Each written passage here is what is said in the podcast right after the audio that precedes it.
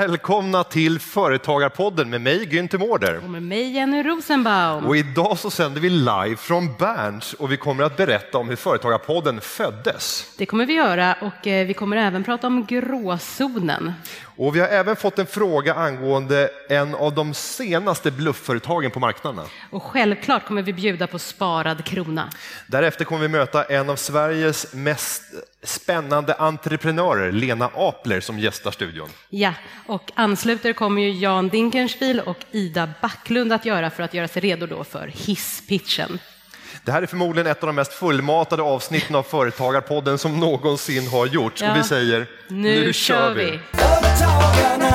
Ja, vi ska också berätta att eh, vissa som lyssnar på det här har kanske rattat in 95,3 och lyssnar på Stockholm närradio, för där sänder vi varje måndag klockan 16 till 18. Eller så lyssnar man via våra vanliga poddläsare eller våra vanliga poddkanaler. Exakt. Men vi ska också börja med att berätta om hur den här podden förlöstes. Ja, ehm, ja, precis förlöstes så kan man säga. Jag eh, känner ju inte Günther och han kallade då in mig till sitt rum. Det här är inte själva förlossningen. Men, Nej, ja. du, var, du var dessutom Men- anställd, ska väl tilläggas. Jag var anställd. Så när vd kallar så kommer man in på Då rummet. kommer man in och jag kom in med en jättemage. Och Günther sa, okej, eh, jag har kört en podd innan. Eh, hur känner du för det? Jo, det verkar kul. Okej, kan du tänka dig att eventuellt bli programledare med mig? Ja, det verkar ju bra så. När ska vi sätta igång? Ja, men någon gång sådär hösten och eh, ja, jag var väl beräknad till början av september varpå jag sa ja, självklart, det låter jättebra. Samtidigt satt Günther så här och skrev frenetiskt samtidigt som han tittade mig rakt in i ögonen så här under hela samtalet. Ingen aning vad han skrev. Men det var ett väldigt konstigt möte. Tiden går, jag går på tidig föräldraledighet, åker in, eh, lång historia kort, förlöser. Eh, inne på BB får jag ett sms. Okej, Günther, han har valt ut dig till att vara programledare. Han vill att ni sätter igång om en vecka. Funkar det bra för dig? Eh, Det gjorde det inte. det gjorde det inte. Eh, Men jag sa självklart ja. Så, ja. Och det var så vi liksom, från BB till Berns, liksom, det har gått en det bra sträcka. Och bebis däremellan. Och bebis däremellan. Men jag är väldigt sugen på, jag, ni som har följt podden, ni vet att jag har frågat några gånger, vad stod det i de här anteckningarna? Eller sitter han bara så här, för det är det jag tror, så här, skriver någonting fast ja. Det ska låta som man skriver. Ja, men alltså så det ger respekt när man sitter i förhandlingar och bara smattrar. Frenetiskt verkligen. Ja. Ja. Det är ungefär som när man tittar när någon har suttit och antecknat vid ett möte Ja. hela tiden och så går man fram och tittar så har de ritat glada gubbar och mönster av härlig art. Ja, ja, nej, men alltså, Nej, men jag ska ta fram de där antecknarna vid du har sagt det så många tillfälle. gånger, de är påhittade. Nej, nej, nej, nej, nej, de finns. Finns de det? De Ah, finns. okej. Mm. Och, och till vardags, nu har du kommit tillbaka från din föräldraledighet. Hur gjort. ser din vardag ut? Ja, men min vardag, jag jobbar ju som eh, juridisk rådgivare. Vi är åtta juridiska rådgivare som sitter på Företagarna och svarar på medlemmarnas frågor varje dag. Många, många som ringer in och ställer alla möjliga frågor. Hur många samtal blir det på ett år? Ja, det är ju en jättebra fråga, det borde jag ju veta såklart. Nej, men jag tror att det var 11, 12 000. är det 12 000? Ja, jag trodde det var 11. Ja, 12 000 samtal, det är ganska många. Jag bara sitter så här hela tiden, helt hysteriskt. Många samtal Ja, blir det. det är många. Ja. Nej, men det kan vara allt från eh, avtalsrätt, familjerätt, eh, eh, affärs, all typ av bolagsrätt, aktieägaravtal, arbetsrätt, fastighetsrätt. Allt som rör företaget kan man säga. Och eh, den här podcasten har ju flera olika inslag och ni ser att i logotypen så finns det en hashtag innan Företagarpodden och det är för att det är lyssnarna som gör innehållet i podden eh, genom att ställa frågorna och säga vad man vill ha med och vi kommer få Ja. möta några av lyssnarna. Hur gör man om man interagerar med podden? Ja, nej, men man kan ju, dels kan man ju på Facebook så finns det ju ett jättebra formulär med olika kategoriseringar, så där kan man ju skicka in sin fråga. Annars så har vi både Twitter och Instagram och vi har hashtag företagarpodden. Ja, och man kan gå in på företagarpodden.se utan Mm. Det kan man prickar. Mm. Där finns det också ett frågeformulär. Ska vi gå in på Ja, den eh, första delen av programmet? Ja, men det tycker jag. Du får presentera vad det är för någonting. Och...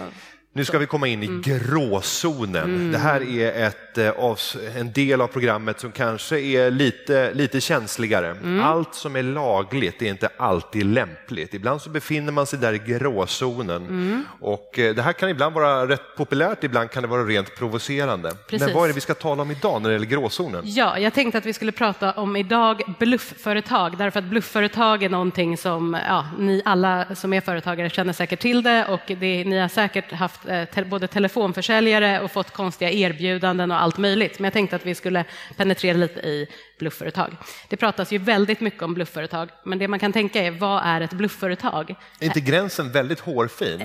Ja, är den det? Är det, ett, är det ett företag som säljer en dålig produkt? Är det ett företag som tar ett överpris? Vad är bluffen, så att säga? Var inte Ikea ett bluffföretag på 90-talet? Alltså det saknades alltid grejer när man köpte någonting. det var var- alltid dålig kvalitet. Sen har de ryckt upp sig. Ja. Kan man säga att Ikea var ett Men, bluffföretag? alltså, du kan säkert säga det, sen vet jag inte, och jag vet inte om det här är inte ett ord som är liksom, är det här ett ord som är taget någonstans och liksom definierat? Jag vet inte. Skulle man få, kan man enligt Patent och registreringsverket Ta ordet. ta, ta, döpa sitt bolag till bluffföretaget? Bluff.com. Bluffföretaget AB, aktiebolaget Bluffföretag. Mm. Vi, test, vi kan Ja, testa det sen. Men eh, ett bluffföretag som vi brukar id- identifiera dem i alla fall, det är ju att det på något sätt har skett, ett, alltså själva tekniken hur man säljer in produkten eller tjänsten är ett något typ av vilseledande.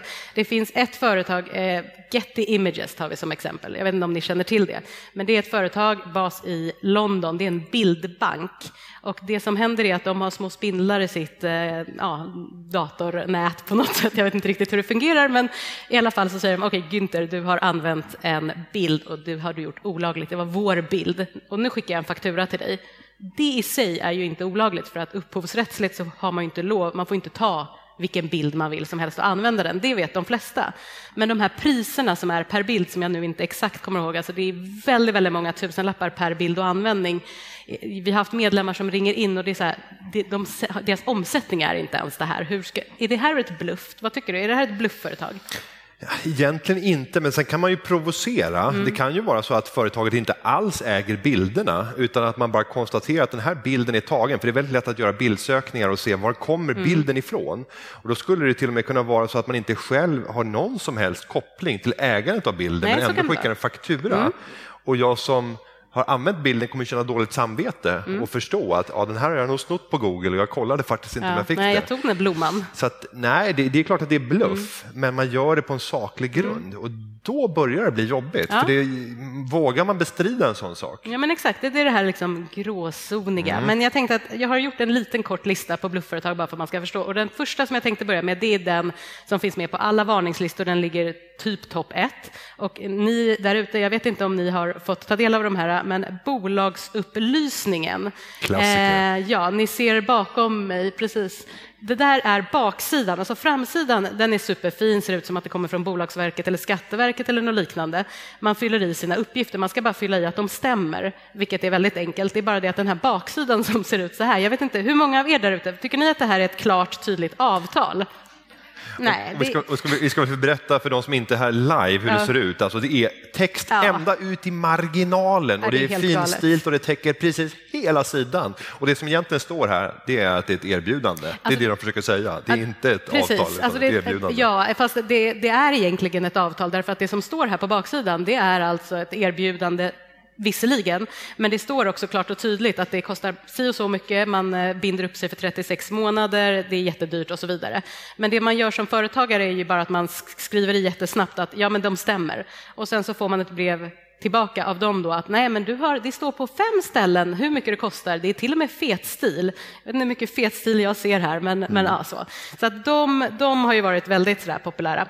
Eh, Ett annat eh, bluffföretag det som många sysslar med det är hemsidor. Då ringer de upp, alla behöver en hemsida, säljer på en dyr hemsida och sen kommer företagaren på då att nej men attans, jag vill inte ha en sån här konstig hemsida för jättemycket pengar. Och man bara struntar i att ge uppgifter och då måste de ju producera någonting för det är ju det lite som är, det är ju ett företag. Men det de producerar är ju den mest basic hemsidan ni någonsin har sett för jättemycket pengar. Så det är en. Och sen har vi domännamnsregistreringar. Kommer du ihåg .eu? den det var var- het. Den Ja, var het, het var den inte, men man kanske trodde Ja. att den skulle bli het. Men om man ringde upp någon företagare och sa att nu, det här EU, det är hett. Ni måste ha det här domännamnet och ni måste betala si och så mycket, fast det säger man jättesnabbt så att man hör inte riktigt det. Och så sitter man på ett abonnemang för eh, någon domännamns liksom, som man aldrig behöver. Och sist men inte minst, lösa ut mobilabonnemang är ju rätt populärt också.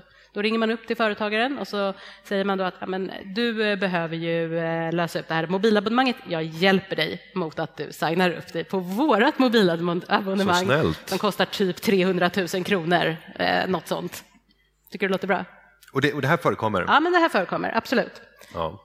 Så att det var liksom en liten kort lista på lite varianter på bluffföretag. Och vi har fått in en fråga mm. inför det här programmet. Vi kan ta upp den och eh, mm. den kommer från Marcus från Oxelösund. Han skriver så här. Hej, jag har fått en blufffaktura från Parkeringsinkasso Sverige AB. Kravet gäller en ej specificerad bot, hot om att frågan går vidare till Kronofogden och att man kommer att få en betalningsanmärkning finns. Vad gör jag? Ja, först ska jag göra en rättelse. Jag tror att det heter Parkeringsinkasso Svenska AB, men jag är inte helt säker. Men mm. den här, det här bluffföretaget, för att, det kom upp för två veckor sedan, typ tre veckor sedan, så bara började det ringa in till rådgivningen. Det smällt till Det verkligen. smällde till, alltså, mm. och den åkte upp på varningslistor, så är det liksom nummer ett nu. Så det, här, det var en väldigt passande fråga. Eh, jo, Kort svar. Vad gör man när man får en blufffaktura? Det viktigaste av allt är att man bestrider den och det ska man göra skriftligen. Man kan stryka ett streck och skriva bestrider. Inte svårare än så. Vi har fina stämplar, så här röda. Bestrider. Den här är sån, ja. man, har du en sån? Så ja, sätta i pannan, ja, det, finns, det finns en sån stämpel på ja, den är fin. lilla korg. Ja. ja. men den är fin, sån kan man ha. Eh, och sen är det väldigt viktigt att man, grunden, varför bestrider jag? Det är viktigt. Och i det här fallet så är det ju att det finns ingen missad parkeringsavgift. För att eh, Ehm, vi har, tror jag, en powerpoint på hur den här äh, fakturan ser ut. Den kanske kommer upp snart. Eh, jo, där kom den upp, så där ser den ut. Så det ser ju liksom väldigt klar och tydlig ut. Och det här med hotet om Kronofogden, det kan vara ganska bra att bara reda ut att för många eh, sådana här bluffföretag, de hotar ju om då, ja, men vi går till en kassa, vi går till Kronofogden. Men det är fel forum. Om man bestrider en faktura, då är det där fel forum. Då ska man gå till tingsrätten, för då har man en tvist som man ska lösa. Så att egentligen är det där bara hot, men, men man blir ju ändå rädd. Däremot är det så att man kan skicka in till Kronofogden, betala den här avgiften och då får man ju faktiskt en betalningsanmärkning, vilket man som företagare inte vill ha. Men då ska man veta att det är därför det är så viktigt att bestrida skriftligen, för då kan man skicka in en, att man vill ha en rättelse hos Kronofogden. Och då tar de bort den där anmärkningen, så det är väldigt bra att veta. Nej, och det här är väl bra tips, för mm. att många här inne på Berns och många av våra tusentals mm. lyssnare kommer säkert att råka ut för det här närmsta månaderna. Mm. Så nu vet ni hur ni ska göra. Ja, precis. För det här största problemet som är med just eh, med blufffakturor, det är just att företagare inte har ångerrätt. Det har man ju som konsument. Om någon ringer om man är som privatperson, då har man ju rätt att eh, liksom ändra sig på två veckor. Det har man ju inte och det är där lite problematiken ligger kan man säga. Mm. Ska vi gå vidare till eh, vårt, eh, vår nästa del av programmet? Ja. Vi brukar alltid bjuda på en och annan vad vi kallar hashtag sparad krona. Mm. Vi vet att slaget där ute det står om vem som lyckas sälja bäst. Men det handlar också om att hålla i kostnaderna som företagare mm. och det där gillar jag, att hitta möjligheter mm. att spara varje krona. Åh, vad du gillar det. Ja, då njuter jag. det gör du, du blir väldigt exalterad. Och då kan, det, då kan vi förhålla oss till den publik som vi nu har live här mm. på Berns. Eh, var det någon som tog bil hit idag? Poor you. Varför, gör man, varför gör man varför det? gjorde ni det? Om man ändå har gjort det, jag slår vad om att ni har ställt er i ett parkeringsgarage och blivit helt ruinerade, tumme upp där. Det är fruktansvärt dyrt att stå här. Ja, lika glad, gå, gå på tur, aldrig sur. Eh, normen här.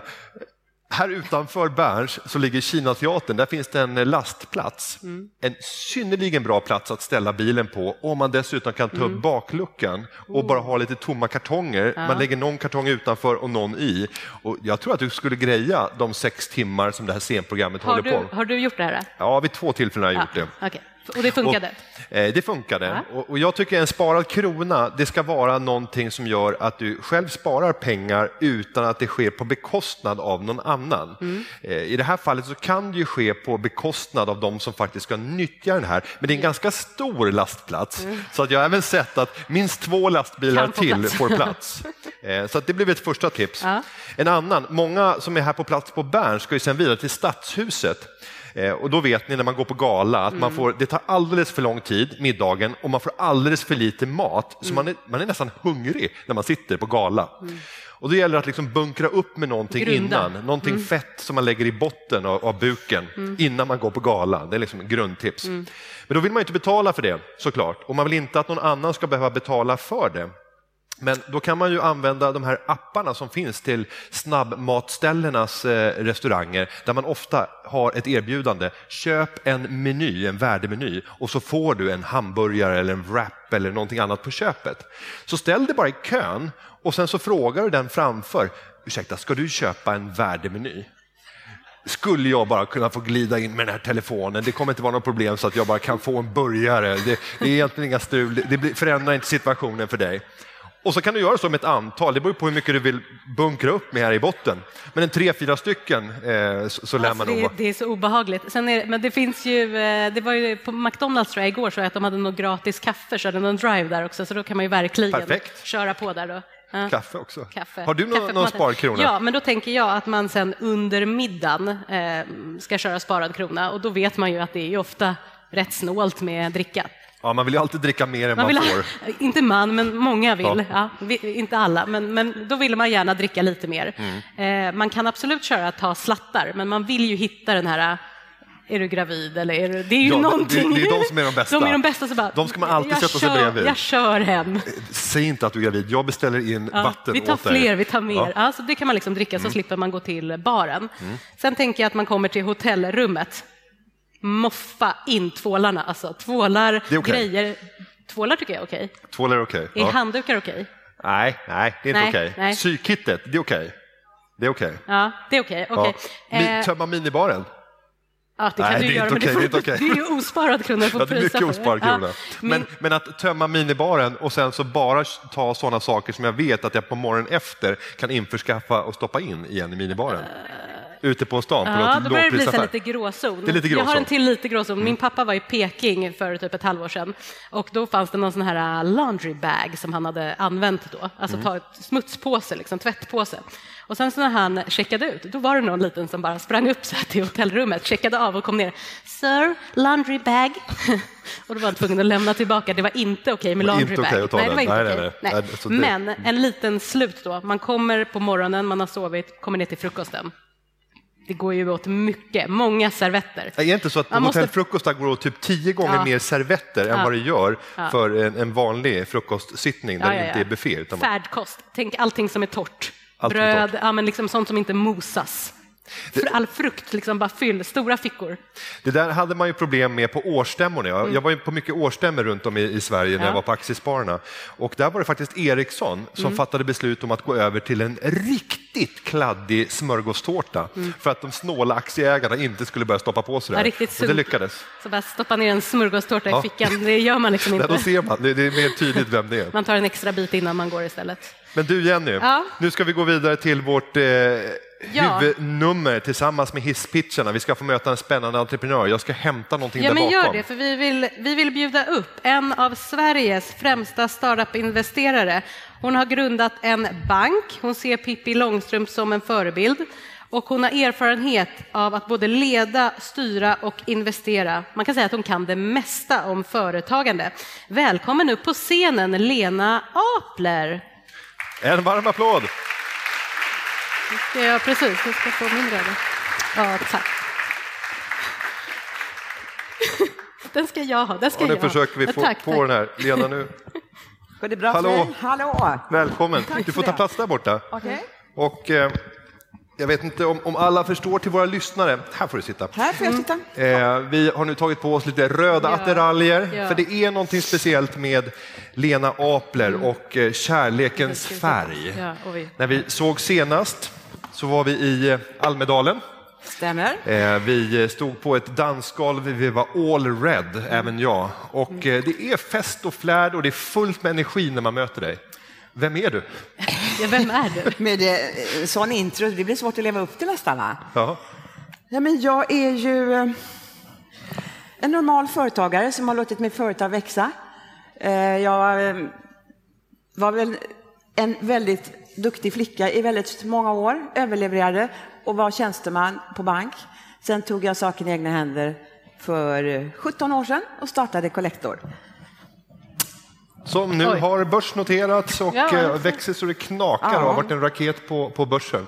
Ja. Alltså, hur är känslan idag när du ser tillbaka på alltså, den fantastiska framgången som ditt företagande ändå har inneburit? Ja, men det är ju lite, det är en nypa sig i armen faktiskt. Jag tänker, hur har det här gått till egentligen? Eh, det är jättesvårt att blicka tillbaka och få förstå enstaka händelser, enstaka beslut som ledde dit. Utan jag tror det ena leder till det andra som leder till det tredje och så är man bara på. Och när man väl har kommit en bit på vägen så då är det mycket lättare att ta de här stora besluten. Första två åren är de svåraste, när man får slita hund. Vad är det roligaste, alltså vad är det absolut roligaste med att ha ett så här stort företag också? Ja, men det är klart att det är jätteroligt att öka synligheten och kunskapen om Collector. Det är ju det. För det är på något sätt är det ju beviset att ja, men det gick starta från scratch och bygga en bank. Alltså från början skulle jag inte bygga en bank. Jag har ändrat affärsplan 17 gånger. Så att det, det var ju... Men nu är vi en digital nischbank som eh, kör så det ryker. Och det är klart att att få det här bekräftat, att läsa om bolaget i pressen är kul, att få vara här är kul, att berätta om bolaget är kul. Alltså allt det som kommer med är väldigt roligt. För det, det där man gör dagligdags, det är ju på något sätt eh, så självklart.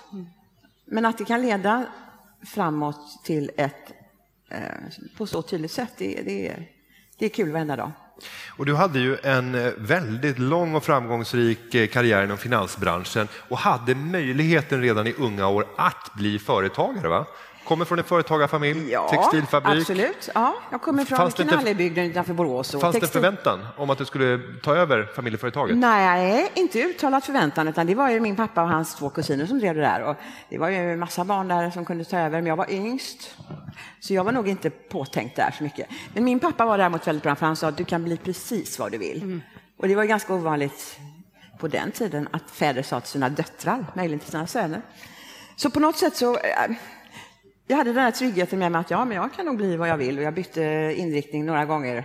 Jag tänkte att jag skulle bli journalist, men det var jag lite för barnslig för. När jag, när var. Ja, men sen, att alltså jag blev ekonom, det var lite grann ett bananskal. Jag fick ett jobb som semestervikarie på SCB och trivdes med det och jag tänkte att ah, det här var nog kul, jag ska nog läsa ekonomi och så gjorde jag det. Och sen så jobbade jag på SCB i många år. Lite tillfälligheter har styrt mig. Jag har inte haft någon sån här tydlig karriärväg eller planering utan jag, jag har nog styrts rätt mycket av slump och tillfälligheter faktiskt. Jag tror, jag tror att många av, av våra lyssnare på Företagarpodden, de jobbar just inom finansbranschen. Jag har ju Ja. ett vä- väldigt starkt nät därifrån och många är unga och är ekonomutbildade. De har inte startat sitt företag, men de lyssnar på podden för att de vill inspireras till att våga ta steget. Ja. Du gjorde det. Du hade kunnat fortsätta att göra karriär inom bankvärlden. Vad var det som gjorde att du tog steget och startade Mm. eget i slutet av 90-talet? Ja, alltså det finns en eh, klart tydlig förklaring. Jag, alltså på bank var jag en duktig flicka som överlevererade, men jag var alltid lite rebellisk och ifrågasatte alltid. Och på något sätt så tillät man det på SCB redan på den tiden. Man tyckte det var lite kul när någon som bröt mönstret, men jag kunde nog fortsätta så. Men så jobbade jag på Securum under början på 90-talet, alltså ett statligt ägt bolag som tog hand om Nordeas riskkrediter för att inte Nordea skulle gå i diket. Och där fanns det ju inga instruktioner eller manualer utan uppdraget var egentligen att ja, här har ni 20 miljarder i riskfyllda krediter, omvandla det till cash med bibehållande av värde och så fort ni kan. Eh, väldigt bra koncernchef Lasse Tunnell som sa att okej, det bästa är om ni fattar, alla fattar rätt beslut, det näst bästa om ni fattar fel beslut, sämst är om ni inte fattar beslut alls för då har ni inte här att göra. Och då insåg jag, men gud, här får man bestämma själv, alltså ta eget ansvar. Eh, väldigt stor frihet, väldigt stort ansvar. Och då tror jag att det triggar igång entreprenörsfröet till mig på något sätt. Så efter Securum kunde jag bara inte tänka mig att gå tillbaka till bankvärlden. Utan då vill jag fortsätta bestämma själv. Vilka tror du är de största misstagen som företagare gör i samband med finansiering? När man pratar om finansiering. Ja, att man är... Jag tror att de... Nu ska jag vara lite provokativ och genusbetingad här. De största misstagen kvinnliga företagare gör, det är att man är för rädd för att låna pengar. Alltså det blir, det, du kan aldrig växa ett bolag om du inte har kapital. Om du inte har jättemycket kapital själv så måste du antingen låna pengar eller ta in ägarkapital. Och där tror jag många tar stopp. För jag kollade på någon siffra som eh, ja, 99 när jag startade Collector, då startades det 35 000 företag i Sverige och typ 2015 tror jag det var 75 000 företag. Och väldigt många startas av kvinnor, men väldigt få företag som ägs av kvinnor har fler än fem anställda. Alltså det var så knappt en procent en gång. Och då undrar man varför blir det så? För jag tror inte att kvinnor är sämre företagare, tvärtom. Jag tror att det finns en eh, kanske lite riskavert inställning att inte ska man låna pengar, tänk om det inte går bra. Och tänk. Nej, men då tänker jag, herregud, man får misslyckas, det är inte hela världen. Mm. Det är bra råd. Ja, alltså, det är bara hjärnkirurger och piloter som inte får misslyckas för ofta. Vi andra, det blir lite jobbigt. Vi andra kan rätta till det här. Men andra lärdomar som du har dragit ifrån din företagarkarriär som skulle vara värda att dela med sig av till både de som driver företag och de som funderar på att starta företag. Vad är det du ser tillbaka på under den här karriären som snart är två decennier av företagande? Ja.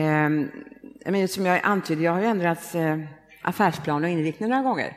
Och det tror jag man måste vara beredd att göra, för vi har en oerhört snabbt föränderlig omvärld, inte minst teknikutveckling går fort. Och det som var aktuellt igår är inte aktuellt imorgon. Och då får man inte ha någon affärsplan huggen i sten, utan man får vara lite opportunist och ändra sig efter vad marknaden kräver. Eh, det är mycket roligare, lite jobbigare, men väldigt mycket roligare. Ehm, sen ska man inte vara rädd för att eh, tänka stort. Sätt målen högt, höj ribban. Det är väldigt eh, tillfredsställande om man har ribban en bit upp och så känner man så småningom att man når det målet och så höjer man ribban lite till och så fortsätter man så. så upptäcker man att man kan nå det ena delmålet efter det andra så är det inte så farligt att höja ribban över två meter. Tänker som en idrottsman? Ja. ja. Det är bra. Eller idrottskvinna. Ja, men alltså man tränar ju på företagen ja. också. Det är ju ett träning varenda dag och vissa saker gör man fel, vissa lär man sig av. Men man blir duktig med tiden. Och så inser man att var man kan göra fel utan att det gör så mycket. Men på tal om fel, VD-ordförande tänker jag, för du har ja. varit både väldigt mycket VD och sen eh, styrelseordförande. Ja. Vad är liksom skillnaden? Vad, är det någonting man gillar mest? Vad är skillnaden? Och ja. hur hinner du med allting? Det är så mycket. Ja, eh, det kan man fråga sig, ja. jag också. Ehm, men alltså, det är ju jätteroligt att vara VD i ett växande bolag. Men så småningom när man når en nivå, jag var det i 15 år, och plötsligt när du är 350 anställda så blir det väldigt mycket operativa frågor, det blir väldigt mycket IT-projekt och HR och Helt plötsligt kände jag att jag hade ingen tid att titta utanför kollektorväggarna. Alltså jag, jag som älskar att vara ute i omvärlden och nosa och träffa nya företag, hade aldrig någon tid för det. Och det tyckte jag var lite jobbigt de sista två åren som VD. Som arbetande ordförande eh, valde vi ju då, Stefan och jag, han blev VD efter mig, min vice VD. Delade vi upp det så att han skötte allt operativt, CAO, och jag var lite mer strateg, omvärldsbevakare och funderade på framtiden. Och det har ju varit en drömtillvaro för mig. Tyvärr har han nu bestämt sig för att sluta. Just nu är jag väldigt hårt arbetande ordförande eh, under tiden vi rekryterar ny VD. Så det är ett medskick till alla lyssnare och alla som sitter här Kandidater. inne. Här letas efter en ny VD Precis. till ett av de snabbast ja. växande kredit och bankbolagen i Sverige. Välkommen in med ansökan. Lena kommer göra det där längst ja. bak i salen ja. efteråt. Mm. Och det går också bra mejlledes, ni kan gå in på hemsidan och kolla lite. Bra. Och det där är ju, är ju, hur man rekryterar måste ju vara helt avgörande. Hur ja. mycket risker vågar du ta i rekryteringar? För det handlar om att våga rekrytera annorlunda ja. också. Och jag visst, I början visste jag inte hur stora risker jag tog som rekryterade själv utan att ha kompetensen för det. Utan, ja, det var väl en del rekryteringar som inte blev så bra kort sagt. Men då får man inte vara sämre än att man eh, avrekryterar. Det vill säga människor som inte riktigt passar hos oss har vi lärt oss att Eh, men både för vår skull och deras skull skulle de jobba någon annanstans. Man har inte tid och råd att sitta med felrekryteringar för lång tid, utan det är bättre att man konstaterar rätt fort att det här var inte så bra. Eh, sen nu har vi byggt upp en HR-avdelning som är betydligt proffsigare rekryterare än vad jag var. Och eh, vi tar också hjälp externt. Och gör man det så är jag inte ett dugg rädd för att rekrytera på stort. Men det är klart, det fanns tillfällen jag undrar, där det bara välde in IT-människor varenda dag. Jag trodde först att de var eh, besökande, men det visade sig att de var anställda allihop. Och från att ha haft kanske sju IT-människor för några år sedan, så har vi idag 125. Så vi är som ett IT-företag med banklicens. Alltså vi är 450 anställda all in och 125 är IT-människor. Hur, hur, klarar man den kulturen då? För det blir ju olika kulturdimensioner mm. i ett IT-utvecklingsgäng och de som ska driva försäljning har kontakter med företag som har factoringtjänster, ja. privatkunder som vill låna in pengar. Fast det är nog inte så stor skillnad tycker inte jag. Mm. Tvärtom så tycker jag nog att IT-gängets kultur har berikat oss andra. För de har ju ett väldigt öppet synsätt och ser från sin sida på saker, vilket har varit väldigt Sen är de ofta de är rätt kul, de har blommiga skjortor och röda byxor. Och, ja, men det är roliga människor att hänga med alltså. Det är väldigt kul.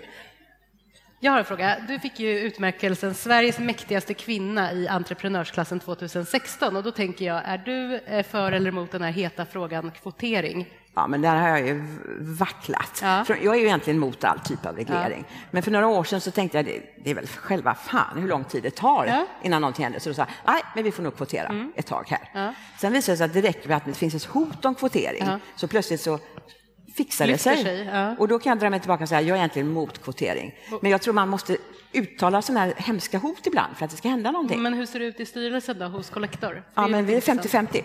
Ja, är det? Mm. Ja, men då är du ju emot, helt klart. Ja, då, vi får ju kvotera ut många. så det, jag är ju väldigt mycket för... Eh, alltså det är inte så konstigt. Vi har en ledningsgrupp där det är eh, fem kvinnor, två män. Mm. Men alltså, annars jag, jag, jag vill inte ha någon enkönad arbetsplats, utan jag tycker nog att mångfald, både vad det gäller genus, ålder, bakgrund, etnicitet, allt är det mest dynamiska man kan ha. Mm. Du, du, ska snart få eh, se två stycken pitchar och det ska komma två ytterligare drakar upp på scenen tillsammans med dig. Jag såg dig på en lista här för några veckor sedan i Dagens Industri där eh, du omnämndes i samma mening och på samma lista som Creandum och Northzone när det handlade om vilka som har investerat, gjort flest investeringar i digitala startups. Det känns rätt märkligt att se en enskild person dyka upp på listan. Det tyckte jag också. Berätta, ja. vad, vad, är det du håller på med? Håller du på att bygga upp ett eh, imperium av massa små digitala startups?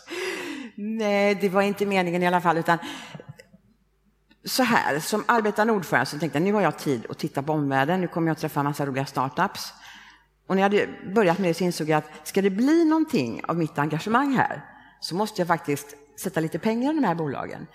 Och jag är ganska eh, mycket mer road av att investera i startups och ge tillbaka lite grann av vad jag har fått än att eh, anonymt donera till forskning eller du vet, till någonting som man inte vet vart det går. Jag vill se att där går mina pengar in och det här gick jättebra och det här gick åt helvete, men de försökte i alla fall. Så det blev så att jag investerade. Jag, är förmodligen också väldigt lätt övertalad och lätt eh, lurad skulle jag säga. Bra budskap till de som ska pitcha här sen. man ska pitcha. ja, försök. Nej, men alltså alla bolag, jag kanske träffade 30-40 bolag och jag gjorde direktinvesteringar i åtta bolag. Det var ingen plan bakom det, utan det var, jag kunde inte låta bli. Sen insåg jag att man kan inte ha mer än åtta direktinvesteringar om man ska vara arbetande ordförande. Så sen gick jag faktiskt in i två eh, lite mer kollektiva strukturer, nämligen Backing Minds med eh, Sara Wimmercrantz och Susanna Jaffi. Backing Minds, de tjejerna sitter i Stockholm, men de investerar enbart i bolag utanför Stockholm. Så de har åkt runt land och rike och träffat 350 bolag, tror jag, och gjort de första två investeringarna. Det tycker jag är ett väldigt kul gäng att jobba med. Och sen har jag väl också committat mig med Anna Settman i Springfield Project. Jag tycker om deras sätt att jobba. Jag gillar Anna. Spännande. Är du redo nu för att eh, få lyssna på två ja. pitchar? Nu eh, förstår ni vem som är snäll drake och sen får Jan ja. vara elak drake. Då tänkte jag att vi ska bereda plats ja. här framme så att våra drakar ska få stå samlade och jag och Jenny ska röra oss över mm. till andra sidan och jag mm. ska hälsa vår eh, första eh, drake upp utöver ja. Lena och det är ingen mindre än Ida Backlund som har grundat Rapunzel of Sweden och idag sålt delar av bolaget för att nu fokusera på investeringar. Och, eh, jag... Välkommen Ida! Ja, jag välkomnar upp Jan Dinkenspiel som är Günthers bästis från Nordnet. De har ju kört Sparpodden tillsammans mycket.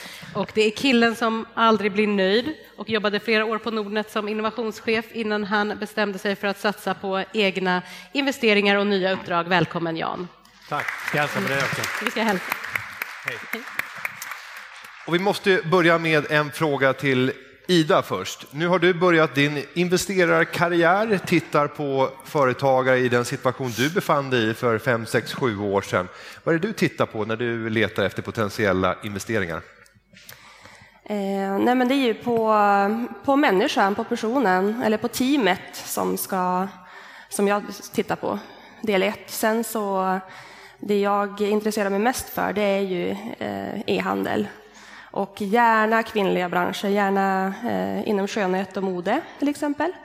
Men eh, ja, jag har inte begränsat mig till någonting så, utan det får ja, all, all, allt är välkommet och jag tror jag också är lite som, som dig så att jag är nog lite snäll och eh, ingen, ingen hemsk drake så utan eh, ja, det är jättekul att träffa så många, framförallt unga entreprenörer som, eh, som eh, har så fantastiskt eh, driv och engagemang och vad det jag var för snart tio år sedan.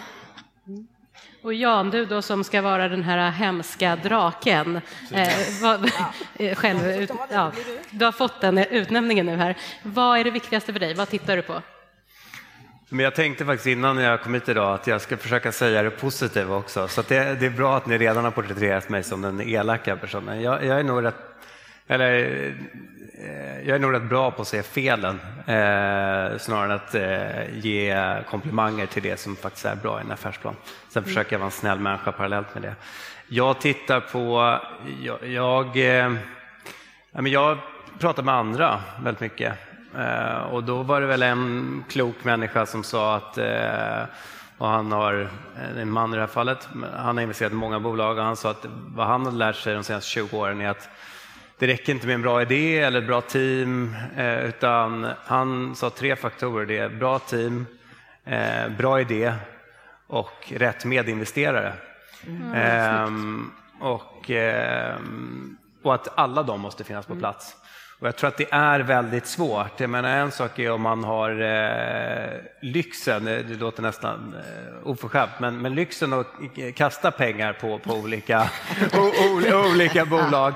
Men, men, men om man ska vara framgångsrik eh, i det här eh, så tror jag att man måste vara väldigt selektiv. Och det är de här två tjejerna då som Susanne och Sara. Sara, mm. som har träffat 350 bolag och bara investerat i två. Jag tror att det är modellen att hitta alla de eh, nycklarna. Då. Ja, spännande. Jag tänkte att innan vi börjar så tänkte jag bara berätta vad hisspitchen är. Det är ju då företagarnas version av Draknästet.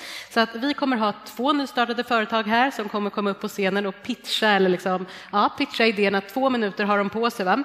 Och, eh, och sen kommer drakarna, de kommer, vad har vi för något? No, date eller no date? Date eller no ja, date. Det tycker jag lät härligt. Mm. Ja, så får vi se. Och då tänker jag, eh, första hisspitchen välkomnar vi upp Tellus och Joel Pettersson. Ge en applåd. På scenen. Ja, så får han.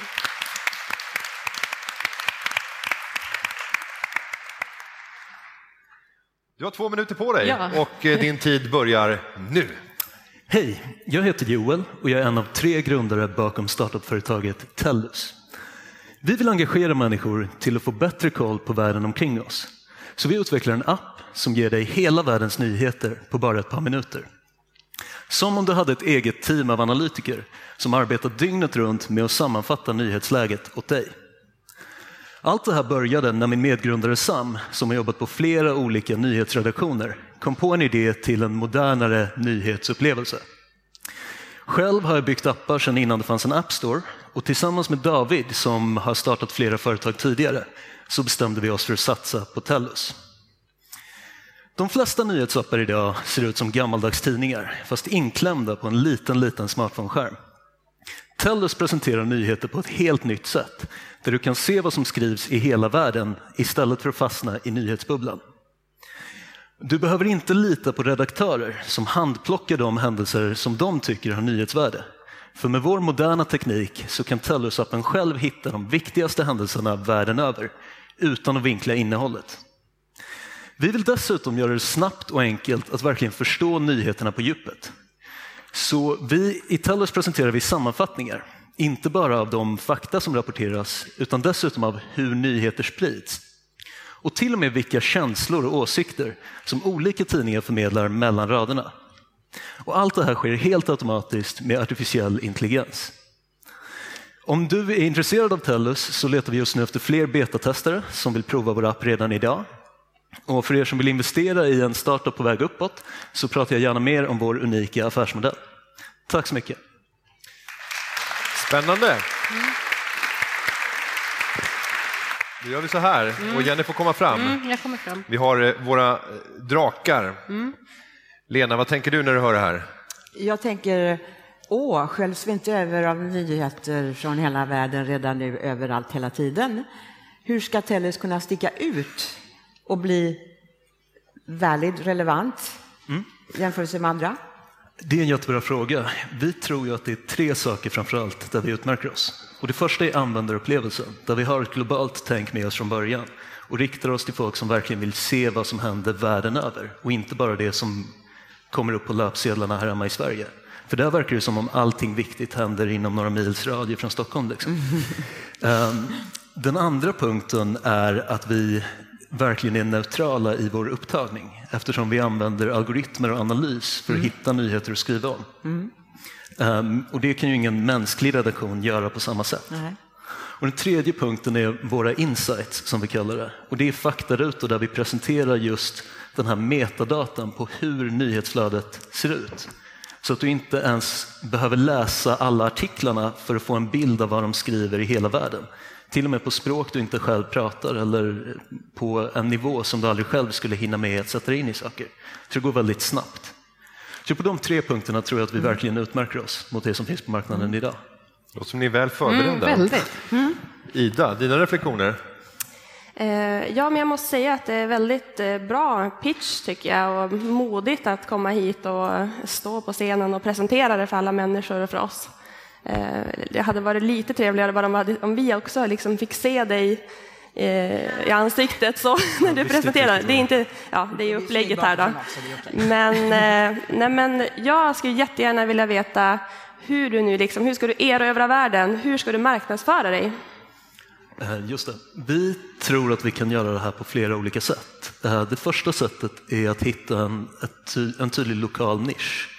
Eh, det här är ju en app med ganska klara avgränsningar mot massmarknaden, så vi tror att vi riktar oss till en ganska snäv målgrupp till att börja med. Och vi vill verkligen få fäste och göra det här till en viktig del av några människors liv här i Sverige. Eh, och det är vi på god väg att göra med våra testare idag. Därifrån så finns det egentligen två eller tre vägar att gå. Eh, den första som vi tänker oss är att nå ut till andra delar av världen. Eftersom vår app den är helt och hållet på engelska och den är väldigt global i liksom hela, både utformningen och hela filosofin. Så vi tror att man kan nå ut, eh, att den är lika relevant på väldigt många olika håll. Och då kan man hitta liknande målgrupper där. Men en annan väg att gå är förstås att bredda mot en, mer av en massmarknadslösning. Eh, och från den här lilla lokala nischen successivt gå ut mot en bredare och bredare publik när vi väl har fått fotfäste någonstans. Eh, och det knyter an ganska väl till vår affärsmodell som funkar bra även om vi inte har jätte- jättemånga prenumeranter till att börja med. Jan, du som är då ärlig, eh, felen i det här? Nej, jag, ja. Men eh, berätta, berätta vilket konsument... Jag har ju Omni nedladdad, som ju är en nyhetsaggregator. Och eh, Facebook är väl i det i viss utsträckning också. Men vilket konsumentbehov är det idag som inte är till, vil- Vilken person är det som inte får sitt behov tillfredsställt som, som ni kommer kunna tillfredsställa med appen? Och i, på den frågan också, vad är skillnaden mellan det och Omni? Um, Ehm, jag kan börja med Omni-frågan. Nyhetsaggregatorer är ju någonting som funnits väldigt länge. Om man ser på hur de företagen funkar så, så sitter en stor redaktion med journalister och gör just den här handplockningen av det som har nyhetsvärde. Sen visar man vissa stories från runt om i världen. Ehm, men där Omni och Facebook är lika, även om Facebook förstås är mycket större och gör det på ett annat sätt, är att de hela tiden snävar av innehållet så att du får mer av det du redan, de redan vet att du gillar. Om du går in på Facebook och likar några artiklar så vet de precis vilka artiklar du kommer lika nästa gång du går in.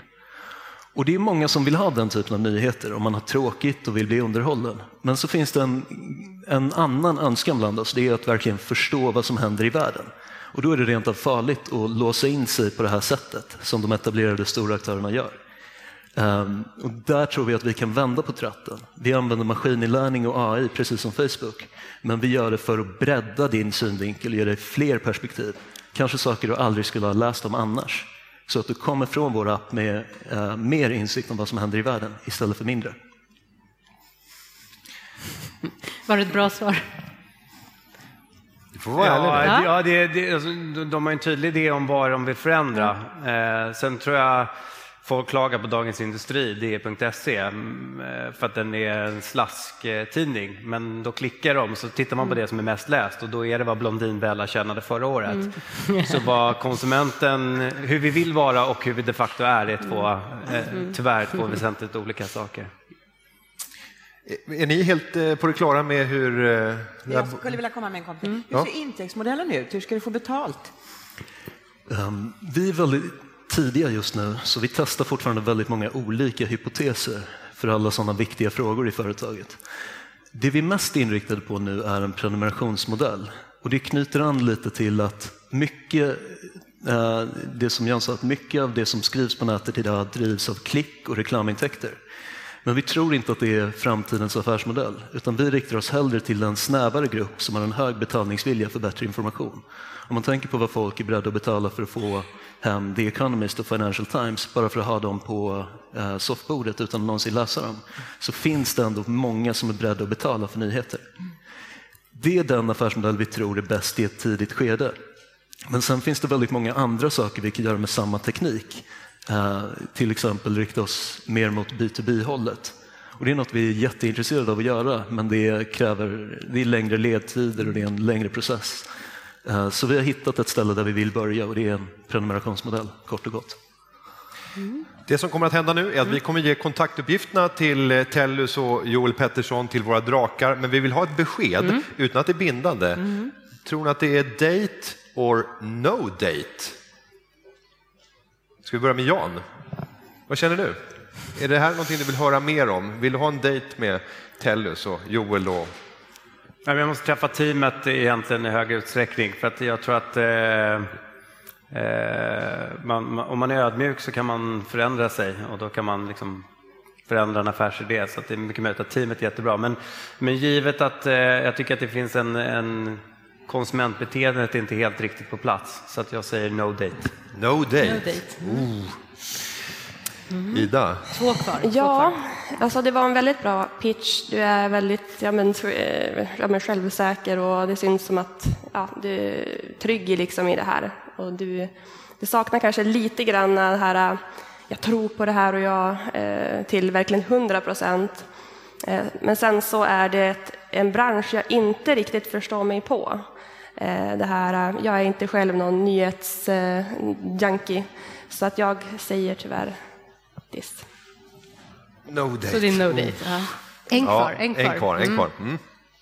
Jag är nyhetsjunkie och jag är ju eh, nyfiken.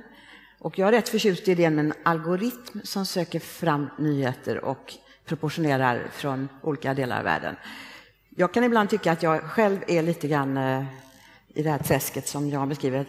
Jag kollar di.se, jag kollar Breakit, jag kollar allt som är inhemskt. Men jag, och så är man ju utomlands och så ser man, kollar man på andra CNN och BBC så får man helt andra nyheter. Så jag är nog lite nyfiken. Jag vill faktiskt ha dejt. Ja. Ja, Ja, det var bra.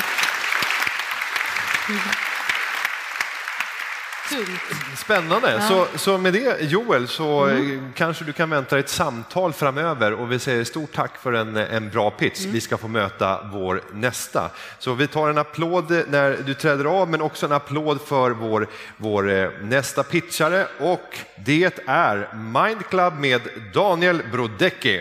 En applåd till Tellus och Joel. Och välkommen upp Daniel. Tackar. Färdig mickad och klar. Vad bra. Scenen är din och klockan rullar från 50. 50. Varsågod. Härligt eh, att vara här. Och jag skulle börja med att ni skulle få dra ett djupt andetag, men nu är ni redan närvarande. Och det är för att ni ska förstå varför jag gör det jag gör och förstå vem jag är. Så, när jag var sex år gammal så var jag med om en flygolycka med mina föräldrar. Så vid sex års ålder så utsattes jag för mycket psykisk ohälsa den här upplevelsen har fått mig att verkligen bli så extremt fascinerad av varför vi människor gör som vi gör och hur vi hanterar motgångar och medgångar. Så det jag startade för ett och ett halvt år sedan när jag vaknade en dag, det var att varför finns det inte en plats där vi tränar hjärnan? Där det är lika naturligt att träna hjärnan som att träna musklerna. Precis som ni ser på bilden här uppe, även ni drakar. Ni kan titta där kanske. Så, det som har gjort nu, det är att under den här ett och ett halvt års tiden så har jag jobbat med olika kunder. Och bland annat den största kunden just nu som är Avanza Bank. Och det här är Peter som är marknadsdirektör på Avanza. Och han eh, eh säger en sak som är den största USPen med Mindclimb jämfört med allt annat som finns där ute. Det som är mest innovativt. Och det är att när du tränar hjärnan kontinuerligt över tid så kan du göra de förändringar och de förbättringar som du behöver. För vi människor, vi spenderar ungefär 34 dagar i telefonen per år. Och det är en enorm stress som vi utsätts för där ute i samhället. Och på den här grafen så ser ni att en utbildning, då kommer du därifrån, du har massa energi och du eh, känner dig förändringsbenägen för att två veckor senare glömt bort allt som du har lärt dig i stort sett. Så det här är en tanke att vi ska skapa ett mentalt gym som en mobilfri mötesplats där vi kan känna oss innovativa, där vi kan ta bort all stress. Där det är tillåtet med mental träning och personlig utveckling, både i ditt team men också med andra människor över tid.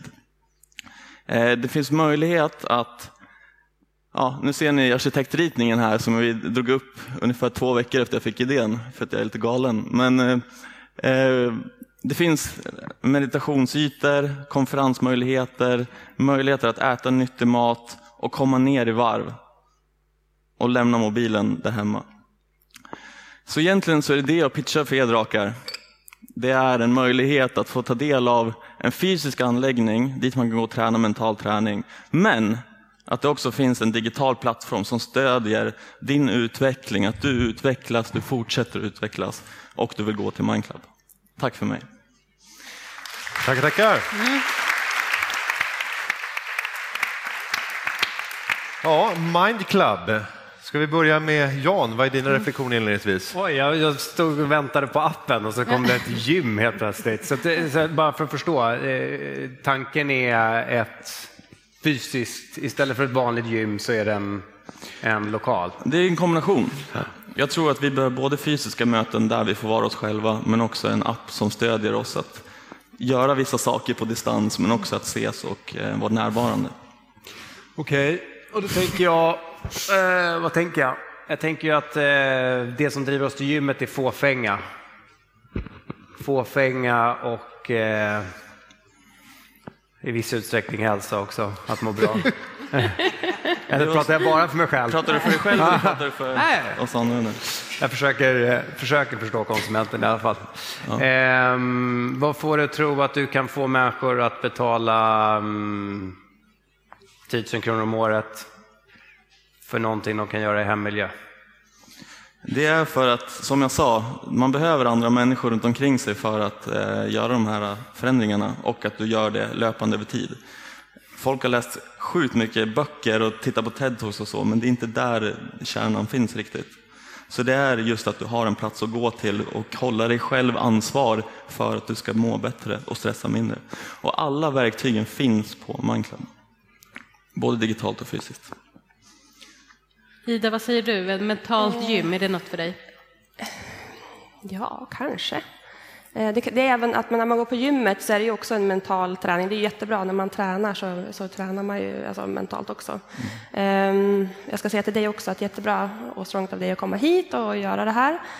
Och, eh, nej men jag eh, funderar lite grann kring hur man ska tjäna pengar här. Hur, eh, vad är det för, har du kunder idag? Finns det betalande kunder? Vad är liksom, ja.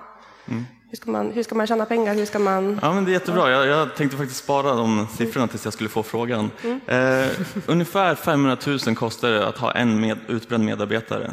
För 500 000 kronor så får du 26,8 årsmedlemskap på Mindclub där du får fri tillgång till anläggningen och komma en gång i veckan, två gånger i veckan, frukost, kväll, middag, när du vill på arbetstid, efter arbetstid och jobba med dig själv och få alla verktyg för att inte bränna ut dig.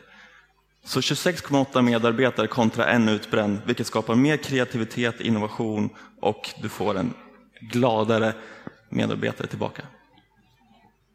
Lena, det där låter ju attraktivt, eller? Absolut, glada medarbetare och friska medarbetare. Alltid kul. Jag känner lite grann, blir inte det här en stressfaktor till? Nu ska jag inte bara gå till gymmet och till yogaklass, utan nu ska jag gå till det mentala gymmet. Jag känner som att man har fullt upp med att eh, vara hälsosam och lite fåfäng och försöka må bra och få balans i livet.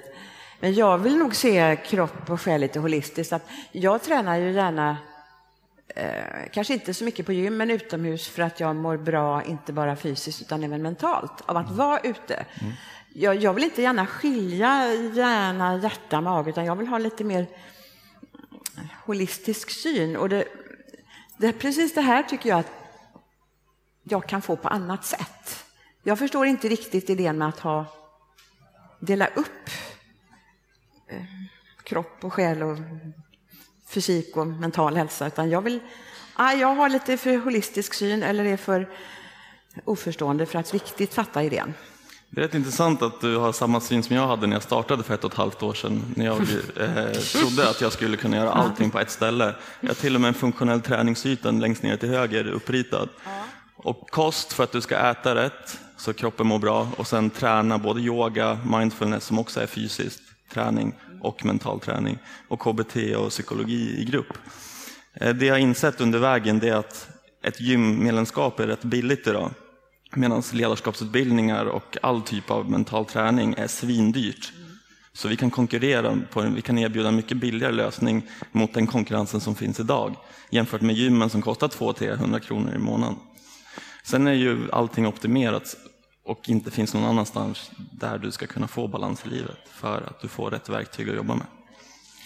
Daniel, ja. du eh, drog över tiden mm. med 60 procent också, så nu hinner vi inte med fler kommentarer och vi hinner bara med om det blir date eller no date. Mm. Det börjar hos Lena. Mm.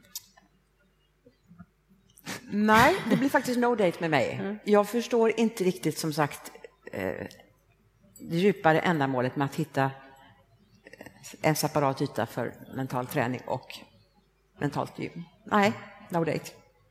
Ida? Eh, nej, men jag skulle säga att vi tar en dejt. Oj, där händer någonting. En applåd. Ja. Och Jan? Ja, eh, jag tror att det här är... Jag är lite inne på Lenas spår, men jag, jag har ju sagt att jag ska vara snäll idag. Och sen så tycker jag att det är en intressant megatrend. Alltså det är en jättetrend allt det här. Eh, jag tror till exempel, alltså, tänk om man bara hade ett tomt rum på stan som var 10 gånger 10 meter och bara en, en, en plastmatta som bara är tyst och ljudisolerad. Mm. Och så kort och så bara gå in och sätta sig. Alltså, det finns någonting i det här eh, som är spännande. Så att vi har en dejt. Mm. Ah, dubbeldejt! Och innan vi tackar av eh, vår pitchare Daniel och våra tre drakar så ska vi också avsluta vi podden. Mm. Eh, vi återkommer nästa onsdag med ytterligare ett program mm. av Företagarpodden. Och eh, vad säger vi mer?